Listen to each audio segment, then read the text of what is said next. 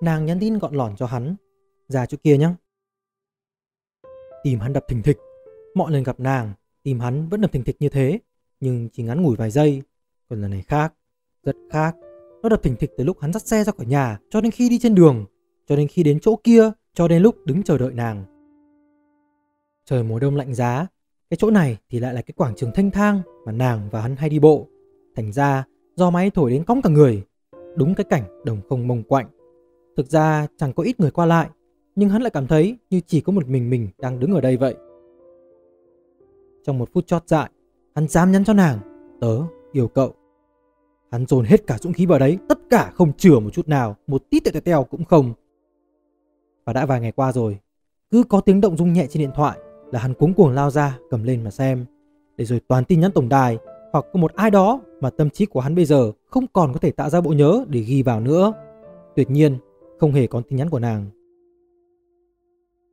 Hắn hồi hộp, rồi hắn sợ, hắn nín thở, rồi hắn thở dài. Không biết bao nhiêu lần, nhiều lắm. Và rồi với kinh nghiệm yêu đương chỉ đơn thuần là qua phim ảnh, sách báo, một vài diễn đàn dành cho đám thanh niên rảnh rỗi, hắn đi đến kết luận rằng nàng sẽ từ chối hắn. Đại loại với mấy công thức kiểu như là tớ rất quý cậu đi kèm với, nhưng mà quý, nhớ là quý nhá, và chỉ dừng ở đấy thôi. Hoặc là tớ không coi cậu như chấm chấm chấm kèm với bất kỳ danh từ nào có liên quan đến việc là bạn trai hay là người yêu. Và tệ hơn nữa là chẳng nhắn lại nữa. Đúng rồi, chắc chắn nàng chẳng nhắn lại nữa. Đã mấy ngày rồi, chẳng có lý do gì mà một lời từ chối lại mất thời gian đến như vậy cả. Chắc chắn nàng không muốn dây dưa với hắn nữa. Trời ạ, à, có thế tôi mà cũng không hiểu ngu, ngu lắm thôi trời ạ. À. Hắn tự trách mình như vậy. Thôi thì cũng được, dù sao mình cũng đã nói ra, cùng lắm là trở lại như trước khi hắn gặp nàng, mà như thế đối với hắn cũng là bình thường. Bình thường tốt hơn, chứ không như là đến cuối tuần lại nhộn nhạo trong bụng, cuối tuần lại chờ đến việc đi chơi với nàng, lại mất công phải xem quần áo như thế nào mà hắn có biết gì về quần áo đâu. Khổ thế cơ chứ. Vậy mà giờ lại phải quay ra, ngắm ngắm, vuốt vuốt trong gương để xem liệu mình có bị tệ quá hay không. Đến nỗi mẹ hắn chỉ cần nhìn qua đã bảo, gì đi chơi với con nào đúng không? khiến hắn vừa khó chịu, vừa dễ chịu và đáp trả lại rằng làm gì có ai và nhận ánh mắt như kiểu là thôi mẹ biết, không phải giấu mà mẹ hắn trao cho. Mặc dù hắn không thích thừa nhận cái việc đi chơi với con nào đấy bởi vì là chỉ có đi chơi thôi có gì đâu, làm gì có cái gì xảy ra đâu. Nhưng lại âm thầm trong lòng tự diễn rằng có cái gì đó xảy ra thì tốt quá.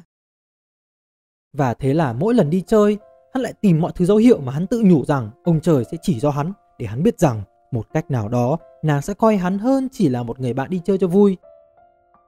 Nhưng rồi hắn lại tự phủ nhận, kiểu như hắn thấy rằng nàng quay lại với hắn, cười tươi ơi là tươi, nhưng lại nghĩ bụng, lúc nào chẳng cười như thế. Hết nụ cười khiến hắn ngẩn ngơ và chỉ dám ngượng nghịu cười lại. Không, không phải, chắc chắn không phải dấu hiệu đấy, hay như kiểu hắn đi bộ dọc đường hồ với nàng và nàng đụng vào vai hắn, làm hắn thấy thích ghê cơ. Nhưng rồi hắn nhận ra đường thì nhỏ và chẳng ít người qua lại nên là chắc chắn đấy là do nàng tránh ai đó mà vô tình đụng vào hắn mà thôi. Tưởng bở, hắn lại tự trách mình như vậy, mà chắc chắn là nàng chẳng thích hắn đến thế đâu. Chẳng có điểm gì để nàng thích cả. Thôi, đi chơi thế này cũng vui. Nhưng cứ mỗi tuần trôi qua, hắn lại cứ thèm đến cái cuối tuần như thế. Thèm, không phải cái kiểu được thì được mà chẳng được thì thôi, như kiểu rủ mấy thằng bạn đi trên tử hay là đi cà phê hay đi uống cái gì gì đó hay là cái gì gì gì gì, gì, gì đó khác ấy. Thèm ở đây là kiểu cồn cào, cồn cào vô cùng, muốn được nhìn thấy nàng vô cùng. Và thế, mặc dù hắn tìm mọi cách để không cầm điện thoại lên và nhắn cho nàng rủ đi đâu đó, hắn vẫn làm, làm như kiểu không thể dừng lại được. Và mỗi lần làm xong lại trộn rộn, lại khó chịu, lại sợ. Sợ nàng nói rằng nàng bận, không đi được. Có vài lần như thế, khiến hắn buồn chắc đến cả tuần.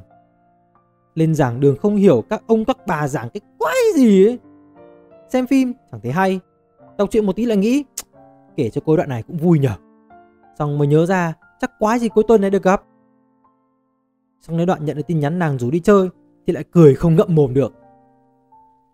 Để rồi không hiểu thế quái nào mấy hôm nhắn cho nàng tớ yêu cậu. Không thể hiểu nổi không không thể hiểu nổi hắn không thể hiểu nổi hắn lấy cái dũng khí ở đâu ra tin nhắn trước của hắn với nàng cũng rất bình thường cơ mà. Hỏi han nhau thôi cơ mà. Chỉ là nàng bảo rằng cuối tuần này bận thôi mà. Chỉ là hắn sẽ cảm thấy hơi khó chịu trong tuần sau thôi mà. Vậy là thế quái nào? Hắn lại nhắn cho nàng như thế. Tại sao tay hắn có thể bấm được cái dòng đấy? Rồi là còn nhấn gửi đi đấy cơ. Rồi là còn hy vọng rằng cái gì gì đó nữa chứ. Trời ạ, à, ngu thế, ngu thế không biết. Một tuần chẳng thấy hồi âm và rồi sau một tuần tự điều đình, tự vấn, tự trách, tự chửi, tự ừ, đủ thứ, hắn cuối cùng cũng quay trở lại bình thường theo một cách nào đó. Có một chút buồn, nhưng thôi, cũng chẳng sao. Hắn tự nhủ như vậy. Cho đến hôm nay, nàng nhắn tin gọn lỏn cho hắn. Ra chỗ kia nhé. Để giờ hắn đứng run như cầy sấy ở đây không phải do lạnh, chắc chắn không. Vì hắn đang đổ mồ hôi, đầu óc chẳng nghĩ nổi bất cứ một cái gì. Hoặc là nó đang hoàn toàn trống rỗng, hoặc là nó đang rối loạn theo cách nào đó, hoặc là theo cái cách không thể lý giải được thực tế. Cái sau có vẻ đúng hơn đấy. Hắn cứ đứng ở đó, nhìn chằm chằm về cái hướng nàng hay xuất hiện mỗi khi hẹn hắn ra đây đi bộ. Phải một lúc lâu, lâu, lâu lắm.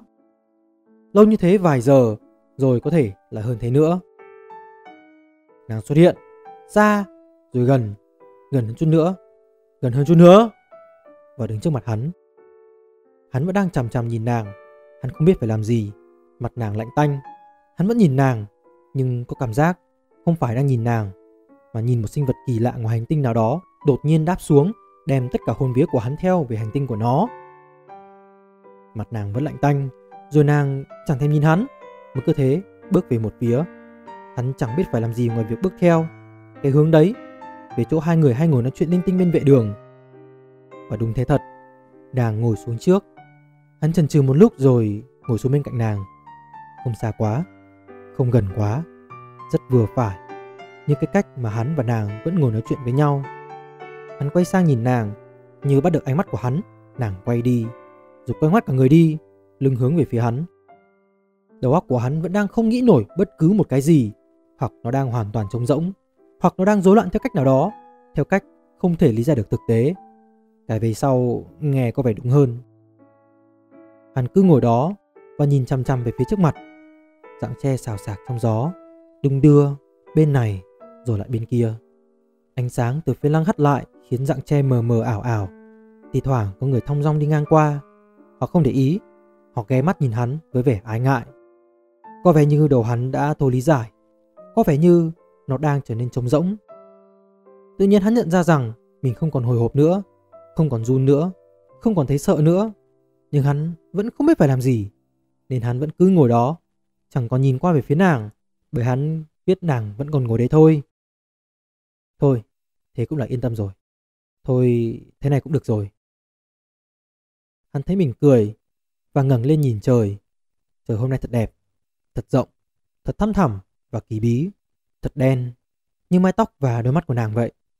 Và giống như đôi mắt nàng, hắn muốn nhìn mãi, nhìn mãi, nhìn mãi. Cho nên khi hắn cảm thấy có gì đó chạm vào phía bên cạnh mình, lưng của nàng, chạm rất nhẹ, chỉ vừa đủ để xóa bỏ khoảng cách không gần không xa đó. Hắn quay sang, rất chậm, nàng cũng quay sang, rất chậm. Để hai mắt chạm nhau, Hắn nhìn thấy cả khung trời trong đó. Hắn lại thấy mình cười và rổ tay hắn tự động vươn ra, vòng qua tay nàng, chậm chậm đam ngón tay của hắn và giữa những ngón tay của nàng, nắm lại. Nàng, theo một cái phản xạ ương bướng thường trực, muốn giật ra, nhưng hắn không để nàng giật ra. Hắn vẫn nhìn sâu vào ánh mắt nàng như thế, vẫn thấy mình cười như thế, vẫn giữ chặt bàn tay của nàng như thế. Thật lạnh, thật gầy, mỏng mảnh như xương, nhất quyết không mềm đi, nhưng hắn cứ nắm. Cho nên lúc nó ấm lên, lỏng hơn, để ngón tay khẽ chuyển động, khóa lại bàn tay của hắn. Rồi theo cách kỳ lạ nào đó, khuôn mặt của hắn và của nàng cứ thế lại gần nhau hơn, gần nữa, gần hơn nữa. Hắn thấy khung trời đó từ từ khép lại. Thật mềm, thật ngọt. Tớ yêu cậu, đồ ngốc. Nói cái gì tử tế hơn đi. Đồ ngốc.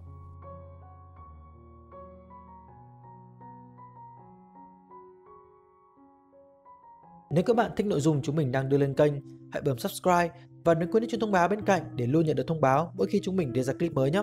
Nếu các bạn muốn tìm hiểu thêm những nội dung như trên, hãy đăng nhập vào spyroom.com nhé. Mình là Summarize và hẹn gặp lại các bạn trong lần tới. Peace!